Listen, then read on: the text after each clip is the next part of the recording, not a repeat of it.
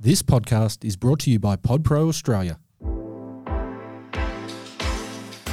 Welcome to the My Business Podcast, where we sit down with local businesses and we talk about who they are, where they come from, and what inspires them to be in business. Hello to all our My Business Podcast listeners out there. Today, we're going to take a deep dive into the world of financial strategies, especially around asset protection. My guest today is Gayle McKew, the owner and principal of Your Legacy Planner. Now, with over four decades of experience in financial services and a compassionate strategic approach, Gayle is here to unravel the intricacies around asset protection. Gayle, welcome to the My Business Podcast. Thanks for having me. I am, look, I am actually really excited about this because we've had a little bit of a chat off air before we started, We and did. there's some stuff that you know that I just don't think people really understand or, or realize is it a thing to be aware of. So, look, first off, it's a new brand and you, you, you're launching. Yes. Tell me about your legacy planner. What what's it all about? It came about predominantly because I went through a divorce. And I realized that all the traditional asset protection stuff that was in place, that had been put in place by my accountants over decades, were wrong. They left me 110% exposed because after a divorce, there was no other party. So it was me or me. And what I do in my day job is actually something that can get me sued. And those some of those fines are two hundred and fifty thousand dollars a go. Wow. So I went, oh, best get some advice and some stuff around this to make sure I'm protected. And that's how it came about. Wow. So Personal out for yourself. Personal need. Yep. Okay.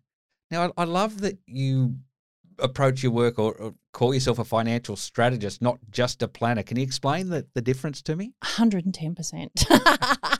because what happens is most people equate a financial planner with somebody who's going to sell them a product, sell them, a, you know, an investment, a super fund, whatever. Sure. In many instances, what I do, and I have been doing this for ever since I had my own business, which is around 12 years now, I have always used strategy to get the best outcome. Now, sometimes that's not selling, not selling somebody a product, but providing them with information and advice around making sure that they minimize costs, for example, or that they protect their assets in a certain way and that they can get money from point A, which is the person who's currently alive, to their preferred beneficiaries without having to go and get a grant of probate. Those types of things are really important for how we can make people have strategy work for them better than just simply going, oh, here, let me sell you product A. Right. So one's planning and, and how to make more money, if you like, but you're more around protecting what you've got and making sure it's directed to where you want it to go when uh, when you move on. I happily do both. You happily do, but perfect. Well, that's hand in hand, isn't it? Yes. Excellent. So, look, because when you talk about, when you hear the word asset protection, a lot of us might think of, you know, about insurance or diversifying, you know, investments, but it's so much more than that, isn't it? And you, you blew my mind earlier. Tell, break it down for our listeners. Okay, so most people look at, at asset protection as like, well, I've got to insure the car, I've got to insure the house. They never bother to insure themselves usually, No. but that's not part of this at all. It's about identifying the risks that you have within your business and within your family structures. The reason I say that is if you have worked really, really hard, and most small business owners have worked really hard, they will go, oh, well, I I went to the accountant and they told me I can be a sole trader or I can have a company or I can have a trust where I'm either the individual trustee or I have a corporate trustee. So you've got those types of structures. But nobody thinks about what happens if you become incapable. And when I say incapable, that can be you could be overseas for five months of the year and you can't ca- like can't capably manage your business, or you could be impacted by an injury, or you could be killed. Sorry, I have to be totally brutal and honest yeah, about that. sure, but it happens. but it does happen because I've had two clients die in the last six months. and they were in their 50s. Wow. So from my perspective, I look at it and go, wow, how how can we make this better for families so that they don't have to go through the emotional trauma and the delay of going through a grant of probate. A grant of probate, I'm not sure whether most people are aware of it, but that's what's required if there's some reasonable assets sitting there in a single person's name for them to be able to be collected and then distributed to proposed beneficiaries. The risk then comes from if it goes through your will, somebody can challenge that will. Mm. So you don't always get your money where you think you're going to get your money. And the interesting thing you mentioned to me earlier too that is that the estate bears the cost of any challenge. If it's not, if it's not f- like vexatious, um, as in deliberately going out of your way to create cost, yes, the estate is generally expected to bear that cost. And so therefore it could, you know, eat away at, at what's in there. 100%. And not only that, it means that the person that you didn't really want to have access to your capital or a bequest from your estate, they can actually go, oh, hang on, I think I deserve some. Sure. And, and that's all it takes is somebody to have that idea. I think that I deserve some. And with all the, the lawyers that are out there, sorry guys, I'm not trying to ba- bag lawyers, but we've got a case of no win, no fee. And that's going to see a massive uptick in challenges to estates. Already, you know, Queensland has got horrendous um, challenge rates, around 50% plus. And of those Really? 50%, around 70% are successful. Wow. Wow. Now they're they're statistics I would never have thought uh, possible. You you mentioned to me a couple of talk to me about a couple of scenarios sort of where there is risk around things that people maybe aren't aware of. Okay, so anyone who's got a blended family, and in this day and age, there's quite a few blended families, because particularly if one one person comes to the party with a lot more than in assets than the other Mhm. one does, you can accidentally, effectively disinherit your own children if you don't have the right estate planning structures. Really, really important because most people just go, "Oh yeah, I've got a post office will." and they're the ones where the lawyers go, "Oh, yay, money." So yeah, it's really important to get your estate planning right if you have a blended family, and the other ones are if you are a sole director or a you know a sole trustee of anything, you really need. Oh, worse, worse still, in a partnership or in a um, a sole trader, because if you're a sole trader, everything that you own is on the line if you're in a partnership, everything that your partner signs up for debt wise, you're also legally liable for. Most people don't know that. No. So, yeah, it's a whole range of scenarios as to why getting the right structures, and I'm not saying that we don't use trusts and we don't use companies, we use both of those. And we even use self managed super funds to make sure you get the right asset to the right place at the right time. The reason for saying that is not all, it's not like comparing apples with apples, because it just isn't. All trust deeds and all corporate um, structures are not the same. and you need to know the intricacy in, intricacies of it, don't you? So, I mean, you go to any accountant. I've done this being a business owner, and you, you, you do. You just get told about creating a, a company, a trust, um, a family trust. Mm-hmm. That the, the stock standards, pretty much, and it, it's from memory, it was you know more about making sure that you didn't lose the house if you went bust. Well, and also tax planning. For us, if an And tax accountant is telling you to do it, it's Mhm. about tax planning. What most people don't understand is they don't always provide the the strategic uh, escape, for want of a better term, from challenges by creditors and predators. Mm. So you can find the balance between those two then with your structures. Yeah. Now, without giving away your secrets here, because uh, obviously that's what people come to you for to do. But tell me about the sort of structures that um, you know can be put in place that people may not be aware of. You mentioned to me earlier bloodline trust. What what's a bloodline trust? Okay, so literally, I love these, and I, I often talk to my my clients even before I was able to provide structural advice around it, I would say to them, please investigate with your solicitor a bloodline trust. Because what most people don't want to see is potentially their money go to a child who is um, potentially in a partnership and the partner walk away with half of their inheritance. And that can happen if it's held in a normal trust or it's held in the individual's name. But if it goes into a bloodline trust, which is generally a testamentary trust, um, it can effectively go, well, it can only go to people who are in my direct bloodline. So in my instance, I have three sons, I have two grandchildren, and it doesn't mean that their mothers, sorry, I'm not trying to be horrible, but my intention is to keep the money literally within our bloodline. Because if it's not a bloodline trust, then pretty much it's open slather. It can be challenged. Wow. Wow. And you also mentioned earlier about um, somebody who lives under the same roof as as you, and Oh, this yeah. this blew me away. Can can you explain that again? I remember like as a financial planner, I had to go to a professional development day and it was around 2008, 2009. And a solicitor actually said to me, if you have somebody living in your house, please make sure they pay you board or pay you rent. And I was like, oh, what? Why?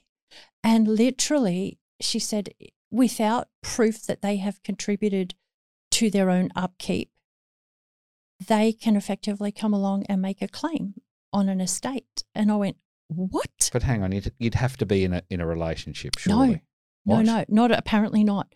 If there's no proof, sorry, if there is no proof that they've contributed to their own uh, upkeep or the household and expenses, you're supporting them and you've supported them, then effectively they can come along and go, oh, hello, I'd like to challenge this well. wow. So my my boys' partners, when they lived with us, uh, they all paid board and they, it all went to a bank account. Right. Otherwise, they could potentially challenge. That was that was any, my any will self they're living with preservation. Yep. Yep. Wow, I, d- I just don't think people people know about this. So effectively, you can help with uh, all of your planning, but also you're you're effectively an estate planner as well, Well, and, a, and a, an estate pro- protector. An estate, yes, which Would is that why be a better term? Yeah, estate protector. So effectively, what we do is we've actually partnered with a range, well, a specific company that are upper echelon legal providers, and we work with them to provide this strategic and advice around uh, getting money from A to B and protecting it against creditors and predators. And what most people don't understand is that, you know, they go, oh, I've got a power of attorney. But the power of attorney stops the day you stop breathing. So you can actually find yourself with a company or a trust that nobody can identify, like they can't control, they can't sign checks, they can't do anything. So your business could actually end up being stuck in limbo. Grind to a halt. Yes. And this could be a you know a major asset worth a lot of lot of money, but it grinds to a halt, and suddenly it could be worth nothing hundred percent. So because could, no one can do anything. it's not saleable if you can't if you've got no staff to run it. It's not saleable asset. So you know those these are things that can be considered and managed as part of the overall strategic planning that we do around asset protection. So talk to me. Someone's listening to this. They're thinking, "Oh my goodness, I, I didn't realize all of this. I, I have my trust. I've, I've done what I thought I needed to. I thought I'm protected, but I don't." They come to you. How does how does it play out? A- A new client. Firstly, we sit down and have chat.